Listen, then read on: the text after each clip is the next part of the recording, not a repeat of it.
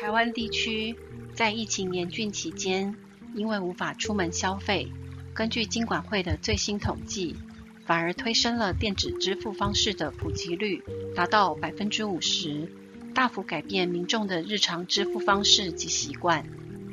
过去大家很习惯使用现金和信用卡进行消费，不过使用现金会有找错钱、找回来的零钱需要收纳，或是发票需要整理的困扰；信用卡则有被盗刷的问题，两者皆有遗失的风险。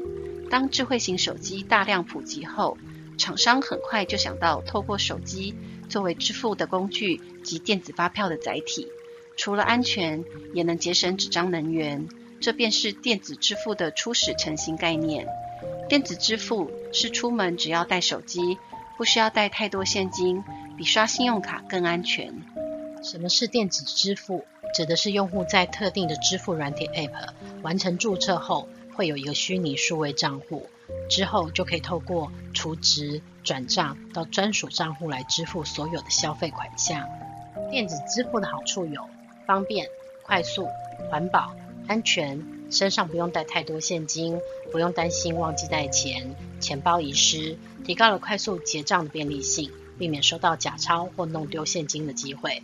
电子支付还能留存记录，可以降低被盗用的风险。看起来很完美的电子支付方式，缺点又有什么呢？通路使用范围不够广泛，资讯不够清楚透明，泄露个人资讯等安全方面疑虑。在没有网络或手机电力不足的情况下，就无法进行消费。另外，各家电子支付有各自的规范，不能互通等缺点。二零二一年七月二十号，郑州因为特大暴雨造成水灾，灾后的郑州有大片区域停电，而无法使用网络及行动支付，所以在买卖结账时便被要求使用现金付款。但是银行因为受灾停电无法营运。使得民众无法领到实体现金，部分人在意识到自己身无分文、无法交易的情况下，只能改用早年以物易物的方式完成交易。因为这次的洪灾，也才体会到，当自然灾害发生时，身上还是要备点零用金才行。现代化的支付方式将可能无法发挥效用，这也让电子支付方式面临了新的重大考验。紫微斗数中哪些星座不喜欢使用电子支付？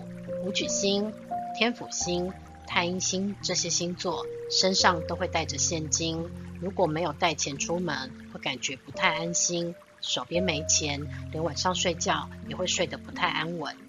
有些人支持现金支付，是因为身上如果没有带太多现金，就可以控制自己的消费欲望及冲动。